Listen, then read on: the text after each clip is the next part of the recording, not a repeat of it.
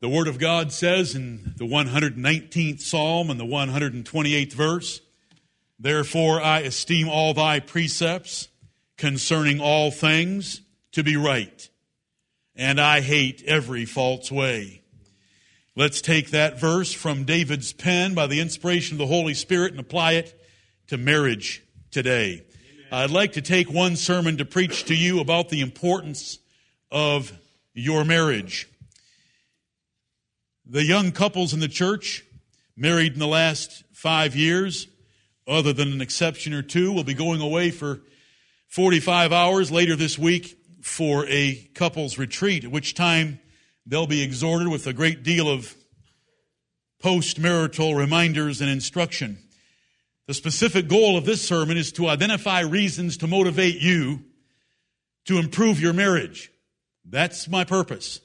That's the mission statement, if you will, of this sermon to motivate you to improve your marriage. And I want to do that by showing from the Bible how important your marriage is in the sight of God.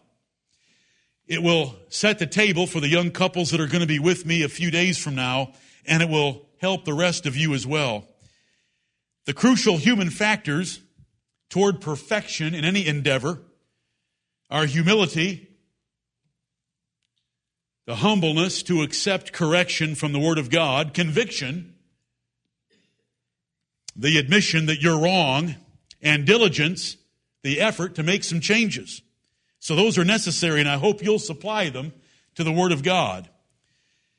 How important to you are God's commandments, God's wisdom, God's providence, and soon coming judgment in light of your marriage? Your burden of guilt, both now and in the day of judgment, depends on what you've heard. And you're going to hear some right now. So listen. The consequences, both now and later, in your life and others' lives are great by your response to this message. Some are doomed by generational dysfunction. They were born to idiotic parents and they perpetuate the example that they had set for them. And they do it by being lazy and selfish rebels that cannot get over themselves. One thing we want to do is get over ourselves and submit to the Bible. And so we want to break generational sin cycles. We, you may have come from a home situation where husband and wife did not love each other the way the Bible describes, but that doesn't mean you have to perpetuate their ignorance and idiocy and hatred toward one another. You can break that cycle by the grace of God and you should purpose to do so. Some are doomed by personal dysfunction because they're lazy and selfish rebels that will not get over themselves. We don't want to be defeated and ignorant because we had parents that didn't show us the right way, but we don't want to be lazy and selfish because we're into habits and we think that we're right. Your thoughts are worthless. Your thoughts are scum, sir. The Bible's the only book that's true. Amen. Let God be true, but every man a liar. Therefore I esteem all thy precepts concerning all things to be right, and I hate every false way.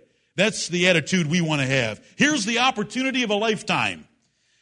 For God's glory, others rejoicing, and your pleasure and profit to make some changes in your marriage. Putting this together, I had to come running out of my office and go tell my wife that I was sorry. I wasn't a better husband. And I'm, I'm ashamed, but I'm not ashamed enough to not tell you that. So I tell you.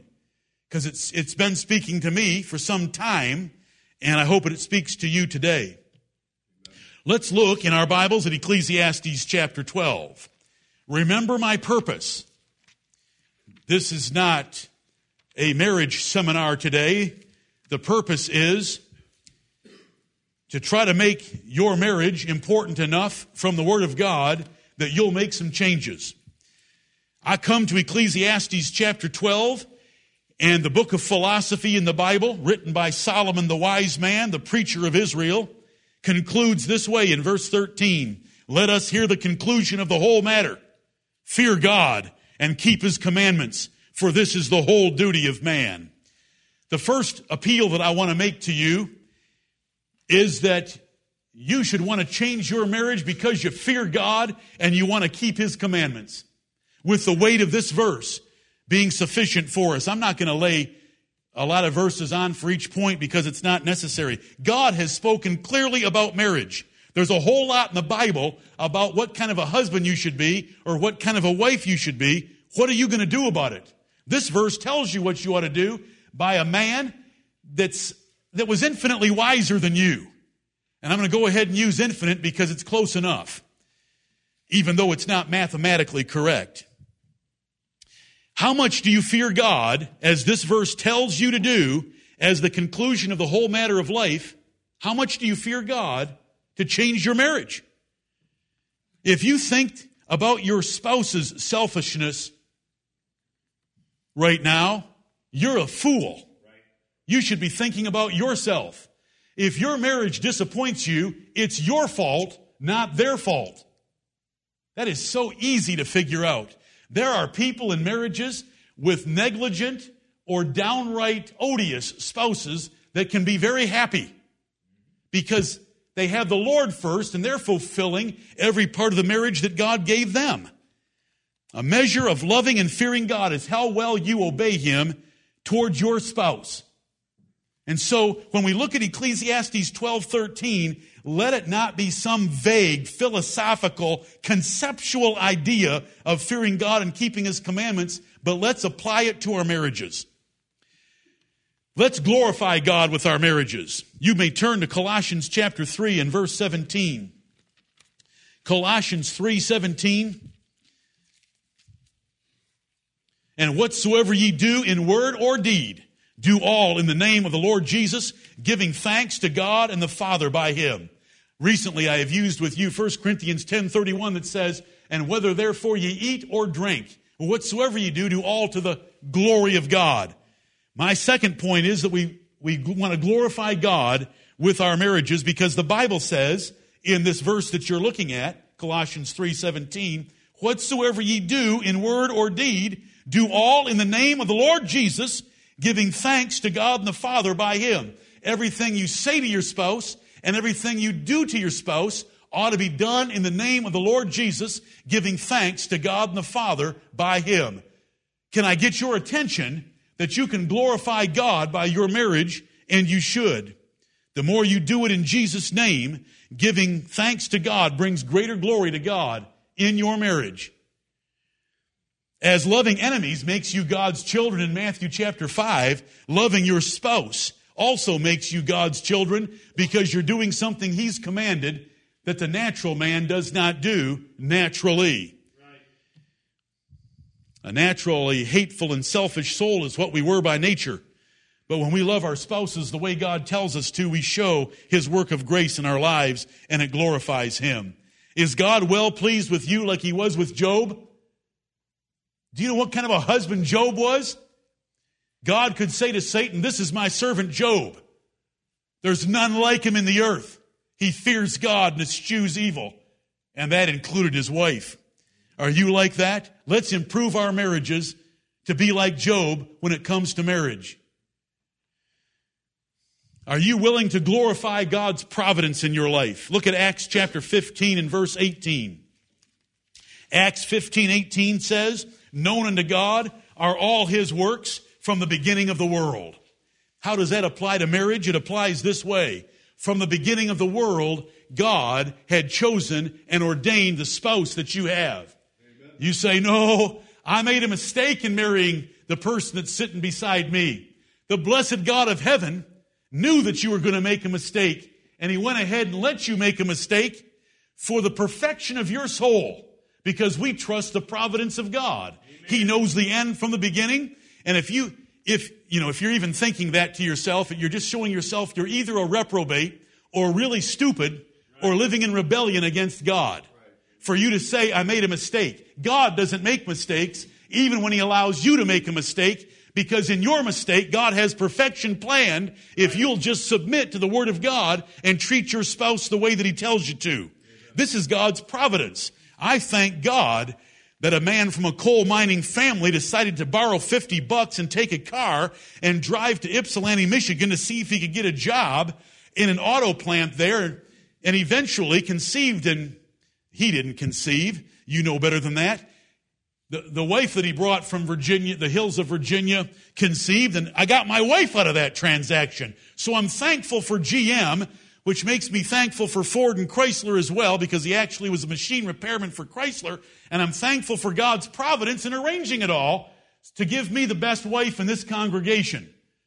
And I'm very thankful for her. But you know, it's all by God's providence. She lived three houses down the street. All by God's providence, things happened. I got a motorcycle. Her father got a motorcycle. I went over to show him. He had been my Boy Scout troop leader, my motorcycle. He said, let's go for a ride on our two motorcycles. And he said, Sherry, why don't you come along and ride behind her father?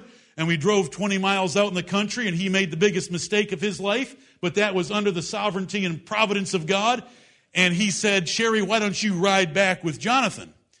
Well, you know, when you goose the throttle on a motorcycle, a girl tends to grab on pretty tight, and it was a good, it was a good relationship with my former Boy Scout troop leader. And all of that is to say it's the providence of God. So how important is your marriage?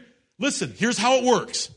God, in His providence, arranged this myriad, this infinite number of permutations and combinations. So that little girl right there has been my wife for 35 years. Now, how am I treating her in light of God's providence in bringing the two of us together? And that makes me sweat because she's looking at me. And I hope that you're sweating along with me. In comparison, any earthly father's suggestion or arrangement is severely deficient to what God does. Billions of factors were brought together for your marriage. There's seven billion people on earth right now. Right. God's chess game with infinite combinations arranged your spouse. Whether you were foolish or wise in the decision, and I did some very foolish and wrong things in that early relationship, only fools or rebels are going to ignore God's providence now. I'm thankful. And I'm very thankful, and it should stir me up to want to be a great husband to Sherry. Turn to Ecclesiastes chapter 5 and let me remind you of the painful thing that, things that you said in your wedding. Ecclesiastes chapter 5, the first seven verses, are Solomon, the wise man, warning us that when we go into the house of the Lord, we better be slow to speak because God is in heaven and we are on earth. Therefore, let your words be few. It is better not to vow than to vow and not pay. And all of you have vowed, you young couples, I'm going to get my hands on you in a few days. You all made vows and I helped you come up with those vows that you were going to make and you're going to live up to them or God's going to pound you because I'm going to remind you of them. In Ecclesiastes chapter 5, it says in verse 5, better is it that thou shouldest not vow than that thou shouldest vow and not pay. Remember the purpose of this sermon. It is to give you the motivation to change your marriage. It's to provoke you to want to improve the kind of spouse you are. You said some big and bold and formal things before the God of heaven, before the elect angels, before your family, before witnesses, and we were all trusting the fact that you were going to keep your words. You better keep them because God tells you to keep them and you gave them in the name of the Lord. You said, as the Lord liveth, I will. As the Lord liveth, I will. You will. You better. I better. Lord help us. You did this in a very formal way and rightly so, and you did it with full disclosure and knowledge of the terms of the covenant. You had those terms of that covenant given to you in writing because I make sure of it so that you can remember what you promised. You are a traitor, guilty of covenant breaking and other sins if you don't rightly perform in your marriage. It doesn't matter what your spouse is, not what you thought, because you're not what they thought. And so Psalm 5, Psalm 15 comes to bear, excuse me, where it says that a righteous man swears and keeps his oath even though it ends up being costly. So if you think right now keeping your half of the marriage is costly, and I can tell you this, It's no costlier than the other person on the other side of your pitiful marriage because they have to be married to you. So don't think that way is, is what I'm trying to get across. Keep your vows. So right there, we ought to be convicted. I did say some big and bold things because the pastor that wrote my vows made them very thorough. You want to preserve your integrity. Look at Proverbs chapter 3, and you might not think that it applies to marriage, but given my purpose in preaching to you right now, look at Proverbs 3:29. Devise not evil against thy neighbor, seeing he dwelleth securely by thee. I want to give you another reason. Forget the words that came out of you in public. What about all the words that came out of you in private? On what kind of a spouse you were going to be. You may, you, you did tell the person that you married what kind of a spouse you were going to be. It gave you great pleasure to make all those wonderful promises, hoping that the promises would get that person to be your spouse and to make the horrible decision to say, I do to your question. Are you going to preserve your integrity in the matter? Look at this. Devise not evil against thy neighbor, seeing he dwelleth securely by thee. The person that married you married you in the security that you were a man or a woman of integrity. And you were going to keep the Word of God as it rules and defines marriage. So what kind of integrity do you have? Honest persons with integrity will keep all the informal marriage commitments you made. Your spouse, your spouse's family, your family believed all your promises. Now live up to them. We don't practice arranged marriages. You chose the person you're married to. You chose the person with full disclosure and full knowledge, and you chose them with great zeal and great excitement and great commitment and great promises. Now live up to them and show us your integrity. Because if you don't, you're guilty of another word that starts, that, that ends with E, and it's called treachery. And look with me now at the last book of the Old Testament, Malachi chapter 2, and I may not have to refer to it since hopefully you read it last night, that I think it has the word treachery in it just a time or two, huh? Amen. Like maybe a time of five. Or six? Treachery. What is treachery? It's when you marry someone and don't live up to your end of the bargain. You compromise, you cheat, you don't give them the full deck, you don't give them the full wife, you don't give them the full husband that God told you to give them and that you promised you would. Now in verses 11 down through 12, the sin that's involved are the men of Judah marrying pagan wives. It says that if you were to read it. Verse 13 says, and this have ye done again, meaning again, there's a second sin now being listed. And the second sin is you're hurting your Jewish wives. Verses 11 and 12 is a sin against God, marrying an unbeliever. Verse 13 is a sin against your wife by causing her to go to the altar of God with tears. She's crying. Well, you know, some girls cry because they're just babies. That's not in this passage. That's not even close to this passage. They're just immature and they're babies, so they cry.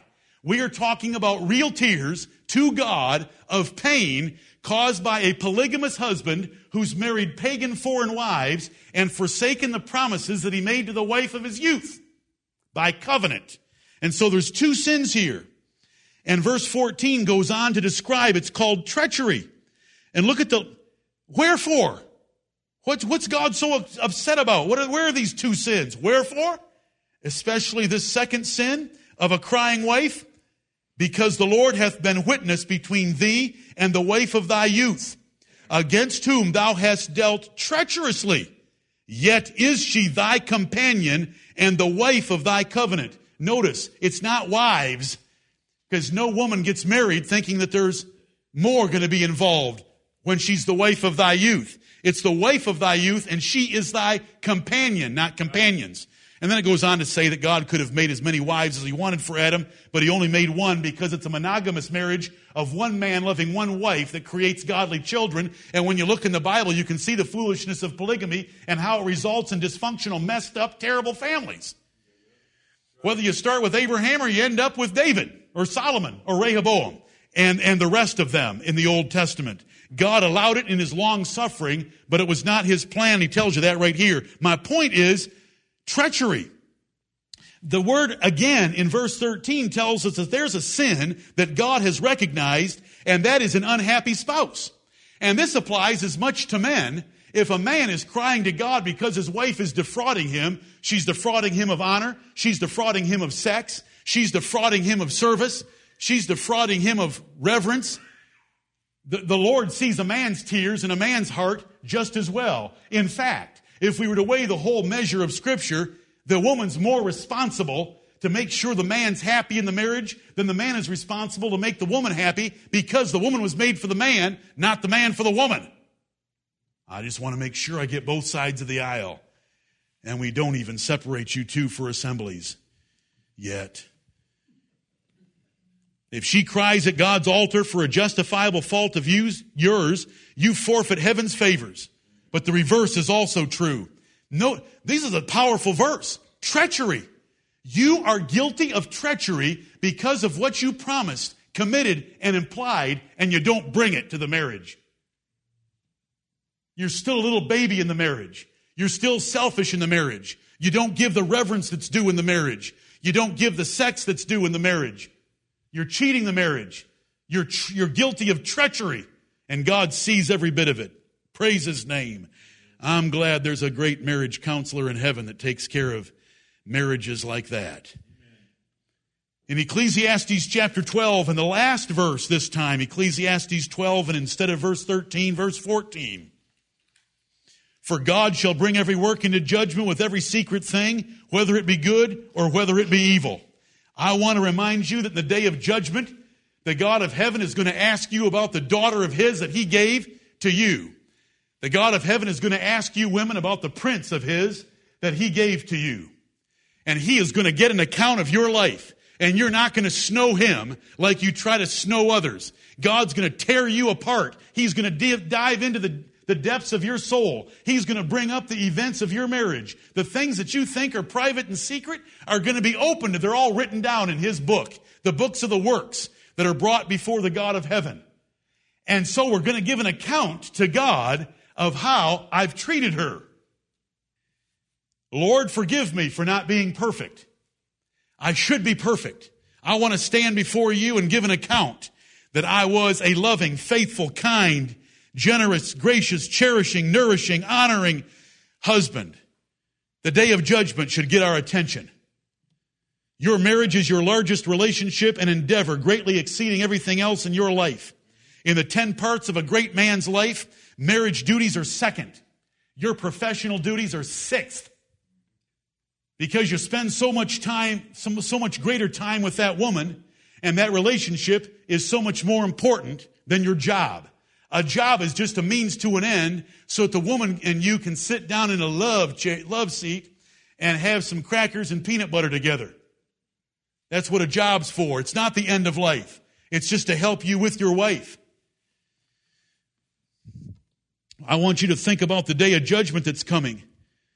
God's providence in giving you a spouse and the instruction in His Word that He's given you about a great marriage, He's going to hold us accountable. And to whom much has been given, much shall be required. Lord, help us to be faithful. The Bible tells us, and the Lord Jesus Christ tells us in Matthew 19, that what God has joined together, let not man put asunder. So we're going to do everything in our power to make sure that our marriages are never put asunder in legal formality or private dysfunctionality. And he knows there isn't really any difference between the two. And we're not going to let there be any difference between the two. We don't want either of them. 60% of every marriage that's entered into in these days results in a divorce, but that doesn't make it acceptable Listen, and so many people don't even bother getting married. They just live together or they just have casual sex with anybody that wants to test their public sewer. Divorce now occurs quite acceptably among even carnal Christians, but that doesn't justify it for us. Right. We want to hate divorce right along with the God of heaven. We want to stop blasphemers. Look at Titus chapter 2. Titus chapter 2. Remember that my points the points that I am reeling through with you right now are to get your attention that you should go home and be a better spouse than you were yesterday. so that you can have a better marriage than you had yesterday for the reasons that I have given and the reasons that I'll give. And the reason right now is because we want marriages that stop blasphemers. Titus chapter 2 and verse 4. These are the things that aged women are to teach young women, that they may teach the young women to be sober, to love their husbands, to love their children. And that's the order. Children are such a short term, temporary relationship for a mother compared to her husband, but there'll be more to say on that. To be discreet, chaste, keepers at home, good, obedient to their own husbands, that the word of God be not blasphemed. Notice that last phrase, that the word of God be not blasphemed. That's my point. Is your marriage such that it gives occasion for the word of God to be blasphemed? Because when people see your marriage, or if they could see your marriage, they would say, they call themselves Christians and they treat each other that way. The word of God's a lie. Christianity's a lie. And so the word of God's been blasphemed because your marriage doesn't reflect the loving, tender, patient, gentle, serving, reverent, love making marriage that it should be. Lord, help us to stop the mouths of blasphemers. Amen. When marriages are dysfunctional or as wives, or wives are dysfunctional as it's taught here, if they don't do these things, it allows the gospel to be ridiculed. Your life, including your marriage, can either adorn the gospel, that means to make it beautiful, or it shames it, it spots it, it blemishes it. We don't want that. We want to oppose the wicked. Look at Proverbs chapter 28. Listen, we live in one of the most wicked societies the world has ever seen. We don't send out petitions and we don't march in front of abortion clinics and we don't go and demonstrate at funerals of sodomites like some do. We don't believe that the Lord has called us to do that, but there is another way that we oppose the wicked. We want to oppose sodomites. We want to oppose lesbians. We want to oppose divorce. We want to oppose dysfunctional marriages. We want to oppose abortion. But here's how we do it. Proverbs 28 and verse 4. They that forsake the law praise the wicked, but such as keep the law contend with them. Do you know how we're going to contend against all this casual sex, whoremongering, sodomy, lesbians, divorce, abortion, and everything else that's out there? By having great marriages that are full of love and children that are loved and children that are trained and children that love each other and love their parents and a godly home and a godly family like we just sang. By doing that, we contend against them. They're saying that marriage is outdated. Marriage is just an invention of Christianity. They're trying to get rid of it. You don't need to be married. You can live together with someone without marriage. You can get a divorce and try another person, then another person, then another person. We're going to prove them wrong by living God's word. Do you want to give any effort to something that's that great? Amen. We want to shine the gospel light. Jesus said, let your light so shine before men. You heard about our youth retreat recently where this was the theme of their gathering together. Well, we as married couples should let our gospel light shine. How can there be a better way for all concerned than to see that once selfish people selflessly love their spouse in the way that the Bible describes? Let's let your mutual love of each other in your marriage, your respect for each other, your service to each other, and the resulting romance and power shine. Let your light so shine. We can do it. We better do it. We should do it. Since everyone in the world wants to find love, let's have loving marriages that prompt questions of our hope. You two seem to be in love so much. Tell me about it. What's the difference? That you've been married for 35 years and you still love each other. That you say that you love each other more now than you ever have in the first 34. That even though the, the old man in that marriage is a decrepit old pastor, you're having the best sex of your 35 years. You say, do you have to talk that openly? My children are all saying that to me right now. They're writing notes and hoping that somebody has the courage to bring them to me. But it's a choice. The world's looking for love. Let's show them love.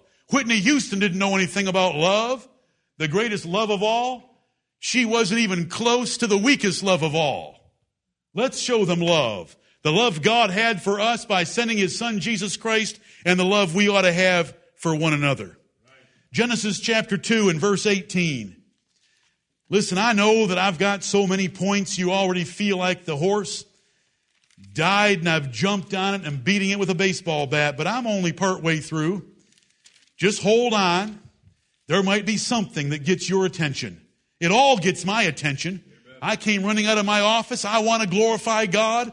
I want to esteem all his precepts concerning all things to be right and hate every false way. I want to honor his providence in my life. I want to shut the mouths of blasphemers. I want to let the light of the gospel shine. I want to fight against sodomites as much as anyone. But the Bible way of fighting them is to have a great heterosexual marriage. Right. So, honey, get ready. Genesis chapter 2 and verse 18 says, And the Lord God said, It is not good that the man should be alone. I will make him an help meet for him. God said about Adam, though Adam was a sinless man in a sinless world, with God as his friend, and just a little job of dressing the garden and keeping it, and the fruit off of every tree of all kinds that he could eat freely, the Bible tells us, God said it wasn't good for him to be alone. Man's soul is desolate, empty, and pained without some intimate companions. Now, God's the best of those, and very close soul friends that the Bible describes in two places as being superior to wives are very important, and a wife is very important. And here the solution was not God, nor was it male friends, it was a wife that was to answer this need that God saw. The God that divides soul and spirit said this about a sinless man walking with him that he needed a wife. The Bible describes the singular wife of a man's youth as his companion. We just read that in Malachi chapter 2. And is she not thy companion? You picked her to be your companion all the way through life, and now you're making her cry and her praying because of your wickedness, or you're marrying pagan foreign wives? She's the companion. The human soul craves closeness with someone. Some need more than others, but if they need more than others, they're really not close to any, is usually the way it works among those people. But David had someone that he loved as his own soul. Do you know his name? Now, I gave it away by using a male pronoun. His name was Jonathan. But the wife is the one that we're referring to here, and it's the wife that God created in Genesis chapter 2. And this applies to the wife as well, because in Ruth chapter 3 and verse 1, Naomi said, Let me find rest for you, my daughter. Because that moves us to this point that there is a wise use of rest when a wife, a woman, gets a husband and becomes a wife. We can end loneliness. It's so much fun to do things with someone else. And there's more to say on that as I proceed. But hold with me. This is about your marriage. And you're going to give an account before God in all these aspects of what you did in your marriage. Turn to 1 Corinthians chapter 7. Now, some of you that know your Bibles well, your eyes just lit up, your ears perked up, because here we go in 1 Corinthians chapter 7 in the first five verses. Marriage is designed to save two people from fornication. Fornication is sex outside the marriage bed in its broadest expression. 1 Corinthians chapter 7 verse 1, now concerning the things whereof ye wrote unto me, they were writing from one of the most lascivious cities in the world. It may have taken the prize back then. There was actually a verb to Corinth, to Corinthianize is to make something lascivious. The sex in this city was rampant in the temple worship of the pagan gods. And so they wrote to the apostle with some questions. And if you read the whole chapter, you know that virgins are involved in marriage and marriage to unbelievers and so forth. But in verse 1, now concerning the things whereof ye wrote unto me, it is good for a man not to touch a woman. And in this chapter, he will explain that he's not talking about shaking hands or patting her on the back. He's talking about marriage and that if a person could go without marriage, it was better than being married for reasons given in the chapter. But if you're already married, any of those thoughts have nothing to do with you because you are married. Verse 2, nevertheless, even though it is good if a man doesn't have a wife from verse 1, nevertheless, to avoid fornication, so that you're not tempted to have sex outside marriage, so that you're not tempted by all the prostitutes in the city, so that you're not tempted by casual sex, so that you're not tempted by flirting secretaries at the office.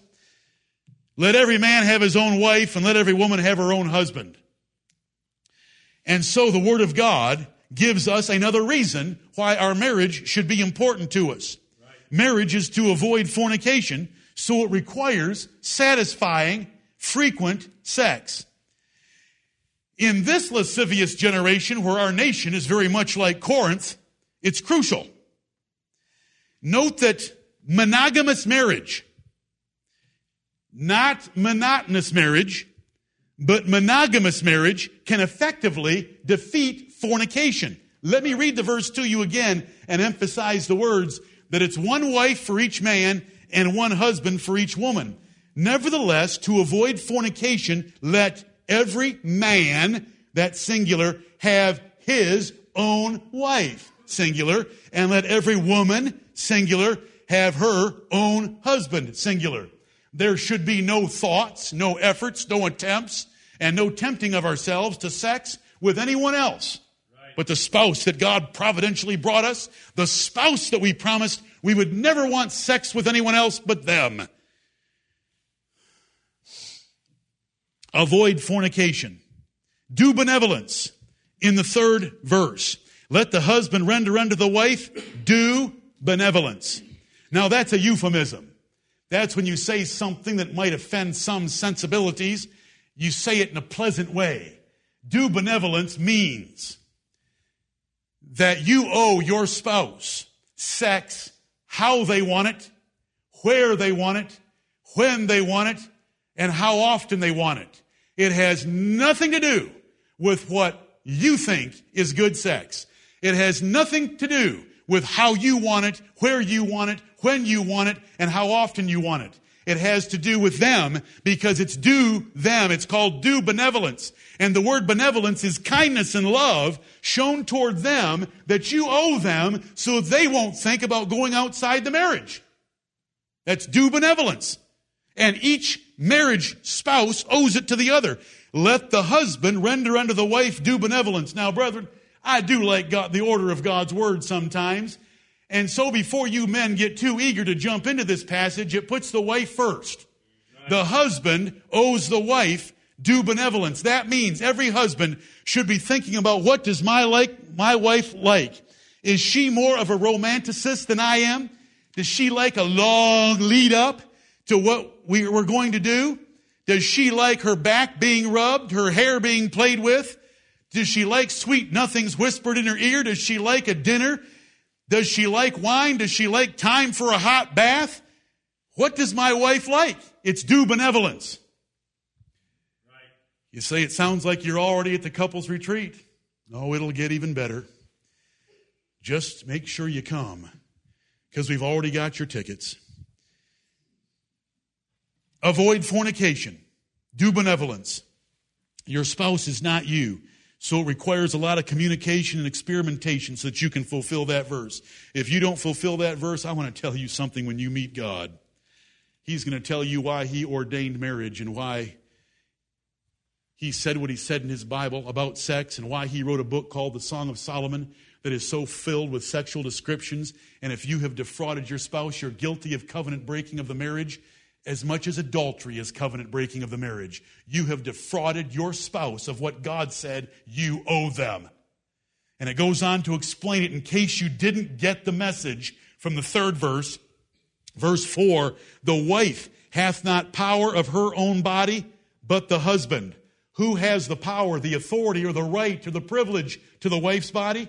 The husband. The wife can't say, No, no, not tonight, dear. Not tonight. I'm just a little too tired. You know, if there are exceptions where you want to be merciful to your spouse, that is a subject for another time. If you're even thinking about exceptions and you're trying to make excuses and you're already the one that I'm preaching against from this passage. The wife hath not power of her own body. She does not have the authority, the right, the privilege to say no, no, or to not say it, but not to give it. And likewise also the husband hath not power of his own body, but the wife. Come on, you lazy old man are getting old. If the wife needs you, then you're going to perform one way or another. You can and you will. I wish I was 25 instead of 55. But what I said earlier is true. And I thank God that marriage can be like wine, that it gets better. I'll tell you, it can last a whole lot longer than it did when I was 25. You say, I can't believe you just said that. Well, I'm not sure I do either. But let's go to the next point. The next point says in verse 5, listen, the Bible is very plain. If you don't think it's plain, I'll send you an outline with hundreds of examples of sex being mentioned in the Bible that you're probably ignorant of. And it goes so far beyond anything I've said, it'll shock you. It will shock you. This is a plain matter, and it's something we're supposed to be doing very frequently. Look at this. How frequently? Defraud ye not one the other. Because when you don't give them the sex they need, the sex they want, that would make them sexually happy and sexually fulfilled, then you have defrauded your spouse. It doesn't matter that you gave them the bare minimum. It doesn't matter that you gave them what you would give in order to get what you got. Defraud ye not one the other, except it be with consent for a time. That's where the two of you agree for a time that you may give yourselves to fasting and prayer. That's where you're going to get very serious with God. You stop having sex so that you can fast and pray. And then it says, and come together again. And guess what that means? Okay. That Satan tempts you not for your incontinency. Now I want to ask, how long do most of you fast and pray? I've heard a day. Somebody want to raise their hand and say it's usually 40 days and 40 nights for me?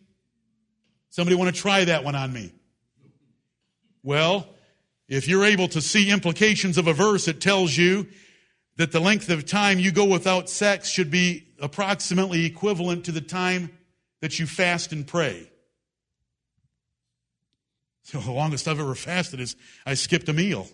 Well, your spouse is in the good is in the good life. But remember, it's got to be why, how, where, when, and how often that they want.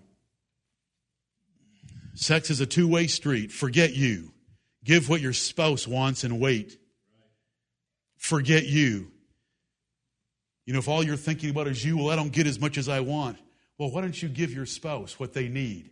And that may be just to grow up and act like a man instead of being a little boy. Do you know that grown women don't like going to bed with little boys? Do you know that because you're a little boy and you whine and you cry and you complain and you criticize, you're a little boy? Women don't want to go to bed with a little boy and they get bitter being married to a little boy. So it's really, really scary when you come in and take off your clothes. Give your spouse what they need and what they want. Genesis chapter 2. Genesis chapter 2. Oh, marriage should be a helping relationship between two people. Genesis chapter 2 and verse 18. It's a verse we've been to already. And the Lord God said, It is not good that the man should be alone. I will make him and help meet for him. God created Eve for Adam as a helper. A helper that is meet. That means suitable or fit or proper for Adam. A, a woman's a great thing to have around in so many ways to make a man greater. It's a man's world. God created the man first and he created the woman for the man. He did not create the man for the woman. That's one of the most basic things that you need to learn to make your marriage be what it should be. It's so plainly taught. It's taught in Genesis chapter 2 and 3, and it's taught in 1 Corinthians chapter 11. And that isn't to put down women, that's to put women up because that's the highest position God gave them, and that's to be a helper to a husband. More than just a companion or friend, a wife can support and leverage his abilities. A man alone will generally not amount to what he could have achieved with a wife. You say, what about John the Baptist? Yeah. And I'll say, what about Paul? They were exceptions. I'll say, what about Adam? How are you going to populate this planet when the Lord said, replenish the earth if you don't have Eve? A wife can help leverage a man. That man that's in Proverbs chapter 31, it says that when he sits in the gate of the city with the elders of the city, he is spoken about and he receives lofty accolades because of his wife. Because she's leveraged his ability. He has no need of spoil. He can safely trust in her to take care of everything at home so he can be a champion on city council. Oh, brethren, if we, if we, we're just stupid if we don't maximize our wives. If we don't love and cherish and nourish and praise and help our wives, we're just shorting our own lives. You know, we're doing the old cutting off our nose to spite our face. We're really foolish because the Lord said a wife is a helper. A man neglecting his marriage through selfishness or any other sin hates God's wisdom because God's wisdom is you're better with a wife. It's not good for the man to be alone. I'll make a helper for him. And that's true of the woman as well. Naomi said to Ruth, let me help you find rest for yourself, Ruth. And in a proper, that it may be well with thee. Oh, that it may be well with thee is Ruth 3 1. Let me find, let me help you or find rest for you that it may be well with thee. A woman's life is improved when she's married because she's got a man who's going to protect her. He's got a, she's got a man who's going to help go earn a living for the family. And the Bible tells us that in a proper marriage, a man provides for and protects his wife from danger and harm. She's got a sanctuary in which to live, labor, and love while he goes out for the bacon. If he's a loving husband. Otherwise, it's not a sanctuary, it's hell. To have a complaining, criticizing, whining, negative, hateful husband is hell on earth. And some father somewhere ought to be rolling over in his grave forever doing that to a daughter. Rather than being used or abused by other men, a single woman can be used or abused. A married woman has a committed husband for life when that husband is doing what he should be. By working hard for that husband and with that husband, she can help him build the family estate. All these are reasons the Bible gives that marriage is important. And all these are reasons that we're going to give an account to God for how we conducted ourselves in our marriages. You know, turn to Ecclesiastes chapter 4. Ecclesiastes chapter 4. For those of you that are learning your Bibles along with me, you know where I'm going. I'm going to verses 9 through 12. We have four verses there and four reasons why marriage is a great thing. And if you don't make the most of your marriage, you are violating the wisdom of God. Ecclesiastes chapter 4 verse 9, two are better than one. The married life is better than the single life. Because, and there's four reasons given. Because they have a good reward for their labor. There's a great reward for your labor. Why does the quarterback want to throw a touchdown? Because it feels good? Is that why a quarterback wants to throw a touchdown? A quarterback wants to throw a touchdown, I hope you can think, because the team is going to celebrate together the scoring of six points because the father of that quarterback is going to praise him for being a son that he's proud of and because a girlfriend is going to meet him for some public adoration because he threw a touchdown. All that's for other people. And you get married so that you can share the rewards of life. Two are better than one because they have a reward for their labor. When a husband gets a promotion or a raise, the best part is sharing it with a wife. The wife also gets to share rewards of her labor and make her husband very proud, like it says in Proverbs chapter 31. He's spoken of in the city gates. Her husband, he rises up and calleth her blessed because there's a reward for labor. You know, when a husband comes home and says, I love having this quiet, clean, peaceful home, then the wife has a reward for those minutes or hours spent dusting, vacuuming, doing laundry, and doing dishes. There's a reward and there's a division of labor that we have settled on, and together we're rewarded by being married. Are you rewarded in your marriage because your marriage is what it should be? It's sharing life that makes life worthwhile, or hard work is but empty, painful slavery. It's fun doing it knowing that you can share it with a wife. A great dinner, a nice home, a comfortable car, a beautiful sight like a sunset, success in some endeavor, some event that you witness, or an experience. Those things are all much better when you can share them with a wife. Oh, a great dinner by yourself? Are you kidding me? Have you ever tried that? For those of you that have been out of town on business, you've gone and had a great dinner because the company's paying for a great dinner and you sit there by yourself. It's pitiful. It's pitiful. You want to box it up, bag it up, and take it home and start all over again when you have a wife to share it with. The, the Bible says this. Two are better than one for four reasons. The second reason is in verse 10, for if they fall, the one will lift up his fellow, but woe to him that is alone when he falleth, for he hath not another to help him up. You're going to fall physically. You're going to fall financially. You're going to fall emotionally. You're going to fall in various ways. But it's so wonderful to have a wife there who can help pick you up, who can encourage you, who can say kind things to you, who can say, I don't care what anyone else thinks. I think you're the best. And whatever they say. I hope you took note.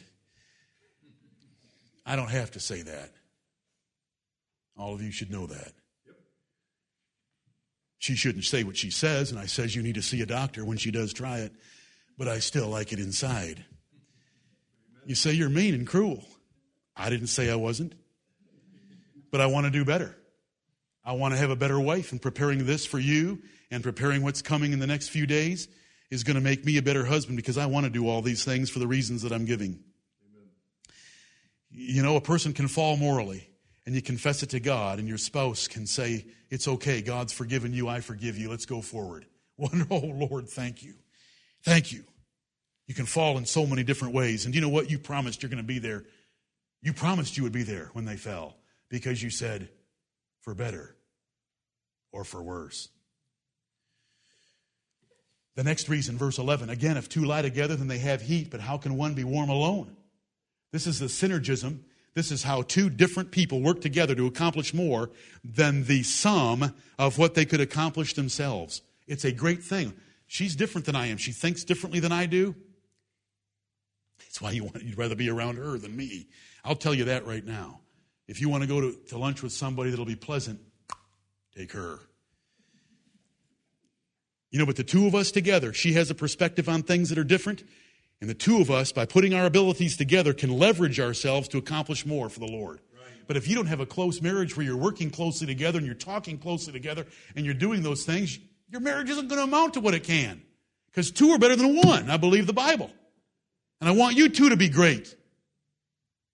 I want every couple in here to be great. The last reason. And if one prevail against him, that's when one person's alone because him is a singular pronoun. And if one prevail against him, two shall withstand him.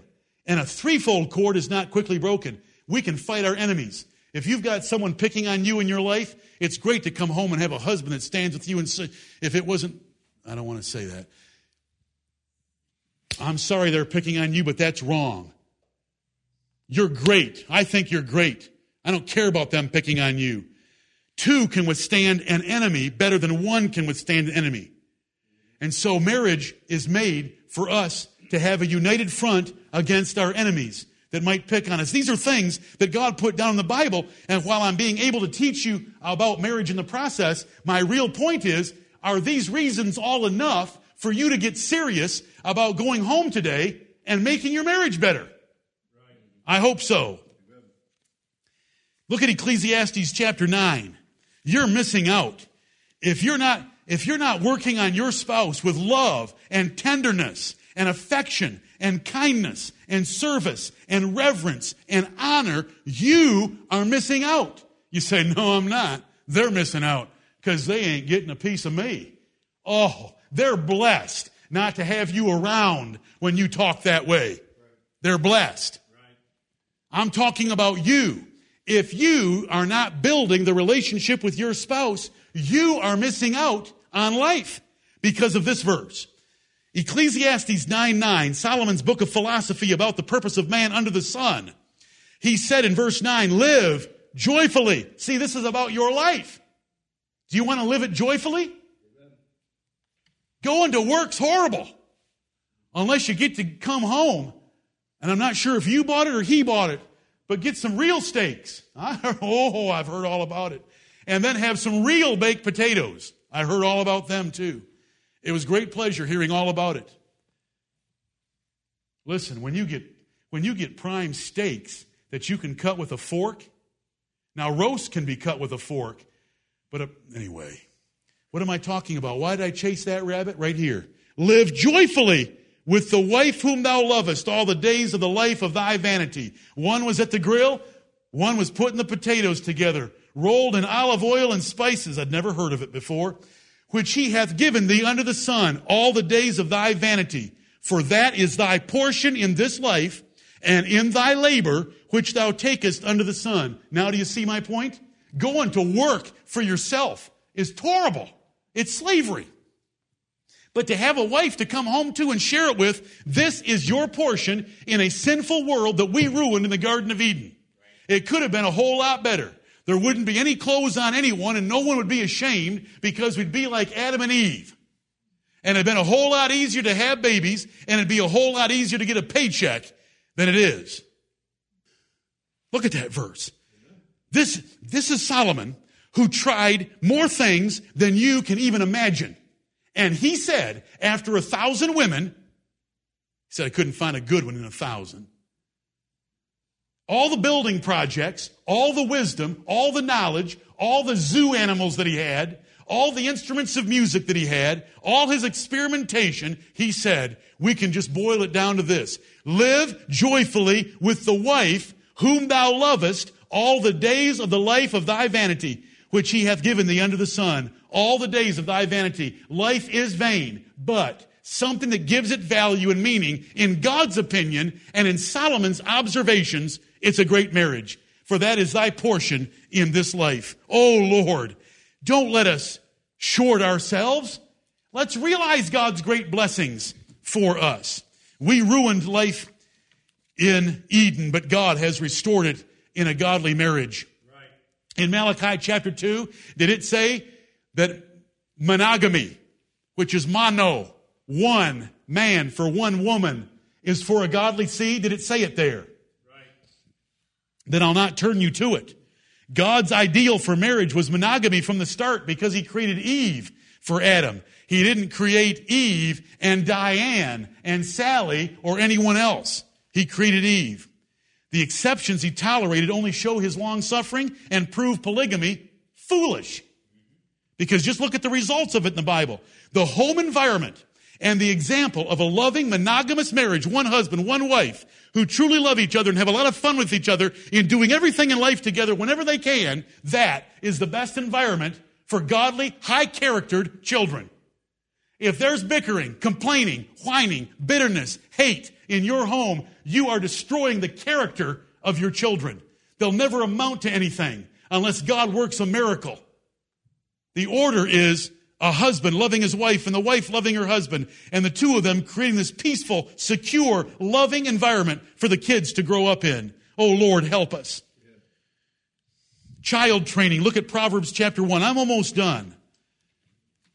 I know that you can't really judge those words, but at least they're a little comfort, I hope. Proverbs chapter 1. Proverbs 1. Child training. Child training is best accomplished, and I don't mean the godly seed that is in a secure, loving home. The, the polygamous marriage did not create a secure, loving home. The woman was always petrified and scared and angry and bitter because the man was going down the hall and passes her bedroom to go to one of the other bedrooms like David did every night. And Solomon, he had to have multiple houses and hotels to keep up his thousand women. It created a nightmare. Do you remember Bathsheba? When David's on his deathbed, she still does not know if he's going to keep his promise that he made to her that Solomon, her son, would be the next king of Israel. Right. It just creates unrest. Look at Hagar and Sarah fighting in the book of Genesis because of polygamy. Yes, I agree that if we practice polygamy, it might put a little pep into your marriage because it become competitive. But you know what? You shouldn't need another woman to get competitive. You should need a sermon like this to get competitive. I'm going to be the best in the sight of God and my husband. I like. Thank you for saying that. Proverbs chapter 1 verse 8, My son, hear the instruction of thy father and forsake not the law of thy mother. Isn't that wonderful? When a mom and dad together are giving the same kind of wise advice to children. Look at chapter 6 and verse 20. Chapter 6 and verse 20. My son, keep thy father's commandment and forsake not the law of thy mother. Notice a husband and a wife united together in giving wise advice to a son. Look at verse 21 because 20 doesn't end with a period. Bind them continually upon thy neck and tie, and tie them, bind them continually upon thine heart and tie them about thy neck. When thou goest, it shall lead thee. When thou sleepest, it shall keep thee. And when thou awakest, it shall talk with thee. For the commandment is a law, and the light, and the law is light, and reproofs of instruction are the way of life. And it goes on to describe keeping this son from strange women. But this is a husband and a wife loving each other, where the child grows up not with the parents playing against each other, but with the parents united with one front of gospel truth to that child.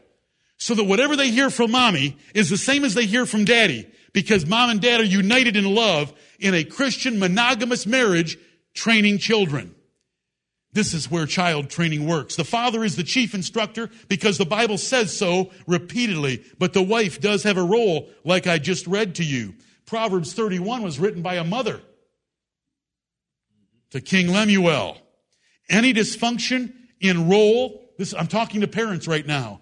Any dysfunction in you practicing the roles that God's given you as husband and wife, in the priority that you set for each other, in love, in sex, in happiness, harms your children.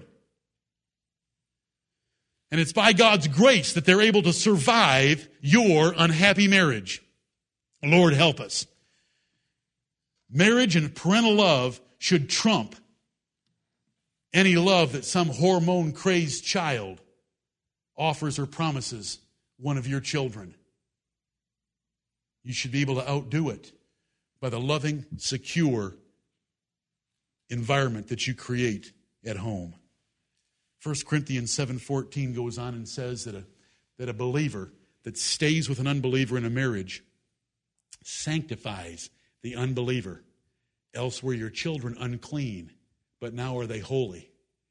When a believer stays in a marriage, even if the other spouse is a pagan, that believing spouse brings in God's blessing, protection, and sanctity into the marriage. It legitimatizes the marriage, it legitimatizes the children, and it brings God's blessing. It doesn't save unless that believing spouse puts forth the effort, and God is merciful that their spouse was one of God's elect and comes to a knowledge of the truth by their righteous behavior, but it brings a sanctifying effect. Now, just if one believer can bring a sanctifying effect into a marriage, that's where I was headed. What about two? Double the pleasure, double the fun. Right. Two believers are better than one. Forget that. But that's my point. What about two? If that brings God's blessing in, what about two? My last point Hebrews 10 says that we're supposed to consider one another to provoke to love and to good works. Who in this church is going to have the most obvious, love filled, happy, tender, mutually satisfying marriage to provoke all the rest of us to want it too. Who's going to do it? Because the Bible says that we're supposed to be provoking one another to love and to good works. A great marriage is going to do much for this church by both the young and the old observing you. A happy, loving marriage will convict and condemn the sinners in the church that don't have such a marriage themselves. Let your mutual love and respect for each other shine and empower the gospel through your lives. My, my goal has been to give you a few reasons to think about how important your marriage is. I hope I've given them to you. What's important? Your humility to hear what I've said, your conviction to know you haven't been doing it right, and your diligence to make some changes. How important to you are God's commandments, His wisdom, His providence in the day of judgment that's rushing upon us? Your burden of guilt should be great now and then because you've been taught, and I've been taught, so much. Here's the opportunity of a lifetime. Let's say amen. Let's close this service in a godly, reverent way, and let's go out of here to make our marriages all that they should be. Please pray for the young couples retreat that it will bear fruit in all of our lives. May the Lord bless the preaching of His word and cause it to come back to our memories when we need it most, when we're faced with a tempting situation to be selfish, to be lazy, to be proud, that it will make us selfless, that it will make us energetic, that it will make us humble, and that God might be glorified in every way that I've listed by wonderful marriages in this church. May Jesus Christ, the husband of this church, be praised. Amen. Amen.